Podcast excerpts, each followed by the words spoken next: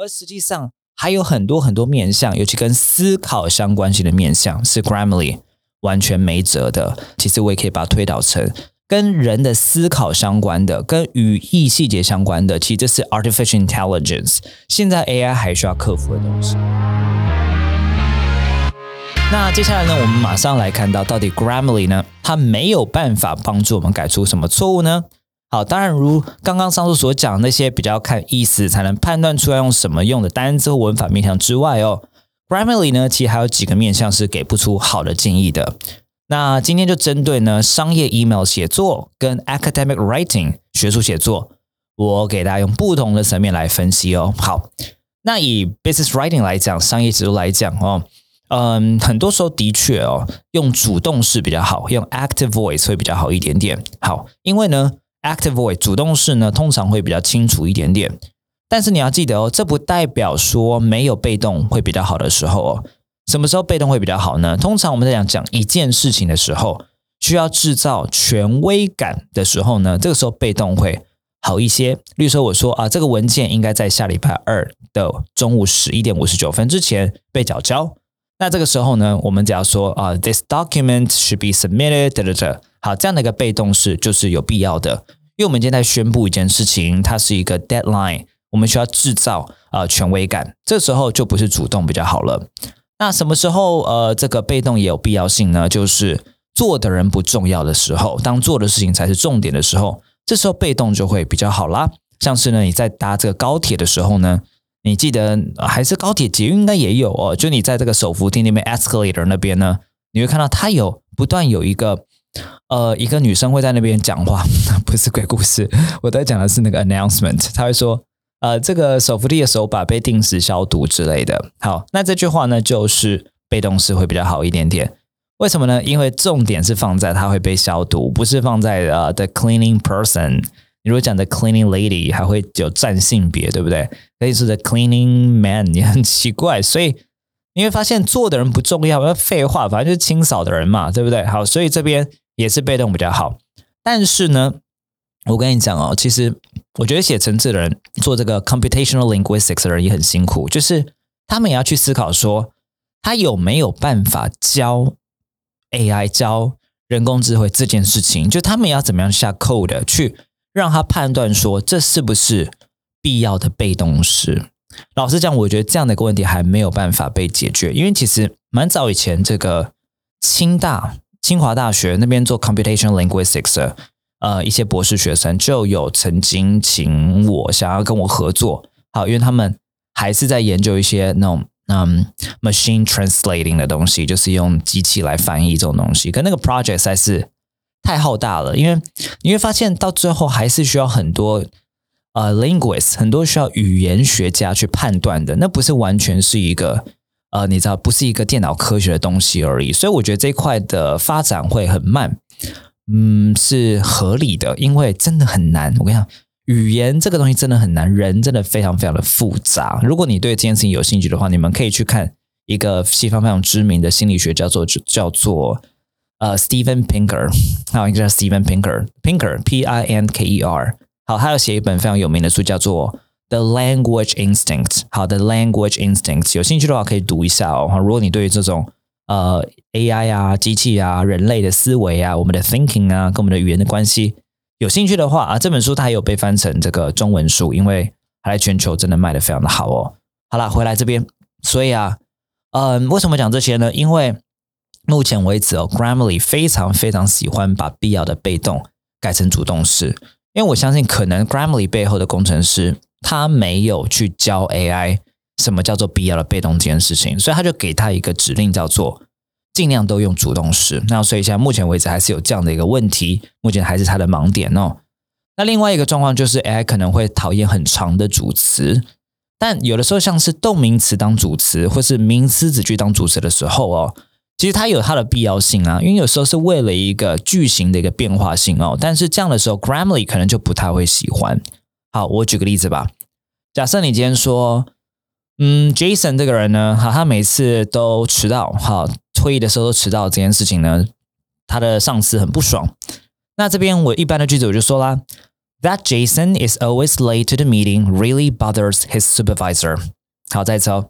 That Jason is always late to the meeting really bothers his supervisor.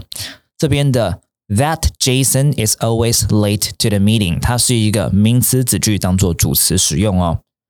这句话里头，你会觉得说，哇，好，感觉主词好长哦。That Jason is always late to the meeting，但说真的也还好，就是一个中等长度而已哦。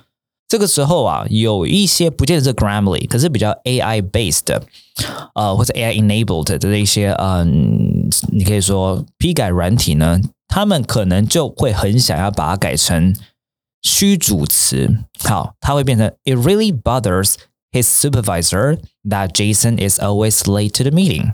他会这样改。It really bothers his supervisor that Jason is always late to the meeting。那说真的，谁说一定要这样改呢？原本那个句子完全没有问题诶。好，所以我觉得这就是呃，Grammarly 它有的一种偏见，就是它不喜欢主词太长哦。那这个偏见跟下一个偏见有点相似，就是一个简洁偏见 （conciseness）。他喜欢把所有的句子感觉调的越短越简洁越好哦。我相信他们可能在教和背后的 AI 的时候是这样子教的。那或者是应该说，有一些英文老师也常常以简洁当做原则，所以他们会喜欢把，for example，你可能写了 have a discussion about 改成 discuss。那所以说，他们可能会把你的 have a discussion about 改成 discuss。但这边我说啊，简洁很重要，没有错。但是我觉得哦。语义的简洁到位更重要，而不是单纯把这个语言调短而已。我再说一次哦，其实我觉得我们要追求的 conciseness，我们应该追求的是 succinctness。succinctness 是什么东西呢？其实它就是你的语义的一个简洁。就比如说句子越短越好。如果你句子很短，可是你没有直接到位，你没有 to the point，那这样短到底有什么意义呢？Right？如果你今天你的句子稍微长了一点点。可是你字字珠玑，你每一句话都讲到位，那句子长一点又如何呢？好，那再来再来再来，还有一个另外一个我觉得很重要的点，那 Grammarly 没办法帮我们改的，就是其实它只能帮我们改我们有写出来的东西，它没有办法告诉我们 pointer 或者 feedback，告诉我们说，哎，你应该多写些什么东西，你应该再写些什么东西。那这个是好的真人的英文老师会给我们的 feedback。举个例子来讲哦，像是呃，之前我的商业写作课程当中呢，我们就请到了全球非常非常大的一个集团的 CFO 啊，财务长来给我们做 keynote speech。那在里头，他就举了一个例子哦，他以这个 resignation letter，就是辞职信啊，辞职的 email 来当这个例子。他说啊，他从以前到现在在产业这个将近二十年哦。他跟我看过非常非常多的辞职信，但是有非常多的辞职信都是不 OK 的。怎么说呢？他们可能会在辞职信当中呢就说了啊，我是谁谁，然后呢，呃，我想要辞职，然后我就做到什么时候，然后就没了。虽然看起来好像简短有力，非常的清楚，然后可能这个写信的人还查一下劳基法，还查一下什么东西，确认说有没有会太短啊，还是什么的。但是他就谈到了，像这样的 email 当中呢，通常。还必须要给两个东西，一个原因就是，即便很官方，你为什么想要辞职，你必须要提供原因。You have to provide reasons. You have to provide reasons. OK，好，这是一个。第二个就是呢，你必须要 show appreciation for the company，你必须要谢谢这家公司，或者你必须要谢谢这家主管等等，不是这家主管，这位主管，这个就是。Grammarly 没办法给我们的 feedback，这是真人的老师可以给我们的 feedback。所以呢，真人的老师他会比 Grammarly 好的地方是什么呢？我再说一次哦，Grammarly 他没有办法改你没有写的东西，Grammarly 他没有办法帮你改你没有写的东西。可是很多时候在写作时候的错误是你该写什么而没写什么这种东西。好，甚至是 Grammarly 他没有办法告诉你你有没有离题。好，这个东西也是没办法给的哦。那等一下我在讲学术写作的时候呢，会特别再提及一下哦。那最后一个跟 email 比较相关系的就是呢，语调也是 Grammarly 改不了的。好，我举个例子啊，假设今天有一个人，他就学了什么 I would like to, I would like to 这样的一个句型，好了，他就写信给老板，他说他老板叫做 Sandy，他就写了 Hi Sandy, I would like to know your thoughts on the presentation. Much appreciated，然后下面就 best 逗号，呃，随便写这个 Jason 好了，好 Jason 写的这封 email 哦。Jason will be in trouble, really。如果 Sandy 他这个小鼻子小眼睛，或者他就是一个很其实就是个正常的一个呃美国人或是英国人的话，他可能就会有点被送哦。好，可能加拿大人不会，没有开玩笑啦。就是为什么呢？因为你知道你这样写，Hi Sandy, I would like to know your thoughts on the presentation。即便你有说 much appreciated，可是你听起来像是 Sandy 的老板呢。这个语调，我想问你。今天你把 Hi Sandy, I would like to know your thoughts on the presentation 这整封 email 你把它丢进去 Grammarly，他会不会给你任何建议？不会，因为这整句话没有任何的文法错误，It's perfect。这个就是 Grammarly 很大的问题。可是很多时候在公司上班写 email 的人，你们今天在被改 email 的时候，你们很多时候的错误哦，那些 Grammarly 改了出来的错误，其实都有一点点琐碎。就是那一些，其实呃，你脑补一下下，或这边少了一个 s 什么什么的。对方如果真的很想知道有没有 s 的话，他可以再问你的。但是今天 Grammarly 改不出来的错误，常常是那一些会有那种 make or break influence 的，就是它的影响会非常非常大的。那这时候就是 AI 它没有办法帮我们挑出来的。好，那另外一个面向呢，因为学术写作啊需要的人呢比较少一点点，所以这一块呢，我就比较快的把它讲过去哦。但我觉得大家都可以一起去思考的，就是呢，学术写作很多需要很多段落，需要有像主题句的东西，好，topic sentence 这种东西哦。主题句写的清不清楚这件事情，你会发现 AI 也没办法告诉我们。AI Grammarly 这种东西，它可以去帮我们抓里面的文法错误，可能有一些用字错误可以，可这句话清不清楚，他没有办法知道。那更不用讲更高级的这个 example 跟 topic sentence 有没有连结性。像我常跟学员讲说，其实那种议论文写作哦，尤其那种托福考试啊、雅思考试，基本上检定考试很多都是去考议论文啦。议论文有一个特色，就是你在段落里头，你可能写给一些 examples。但是我常发现学生很容易给完 examples 以后呢，你们就给完 example，然后就拍屁股就走了，就换另外一段了。其实真的好的一个议论文，你要解释说为什么你给这个 example，然后你这个 example 它到底跟你的 topic sentence 连接是什么？You have to make it really, really explicit。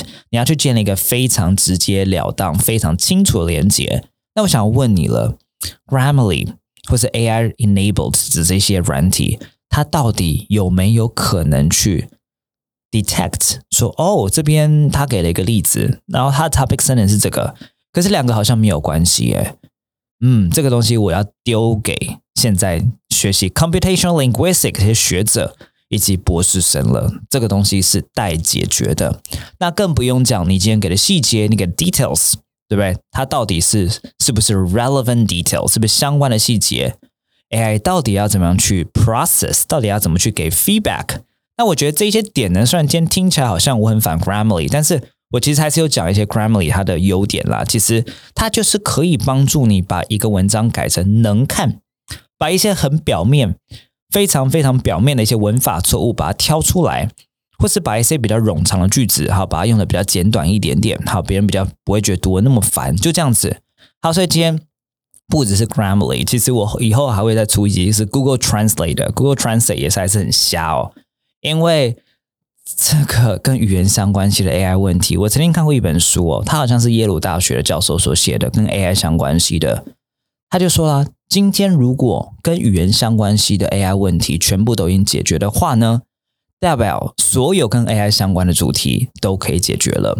言下之意呢，就是不要讲讲好像我自己 Podcast 在批评 Grammarly，还是批评那些呃说那些 computational linguistics 的人很研究很慢哦，而不是因为这个问题真的非常的困难，所以呢啊，我们因为谨记这件事情在心。其实只要跟语言相关、跟思维相关的 AI 应用。都解决的时候，其实 AI 没有什么不能解决的问题了。所以你知道，人真的非常非常的复杂，人心之复杂哦。好啦，希望今天这一期呢，让让你稍微对 Grammarly 这个 App 或者这个软体呢，如何应用在你的这个写作上面的利弊，能够更有一个清楚了解喽。那我们下次见啦，拜拜。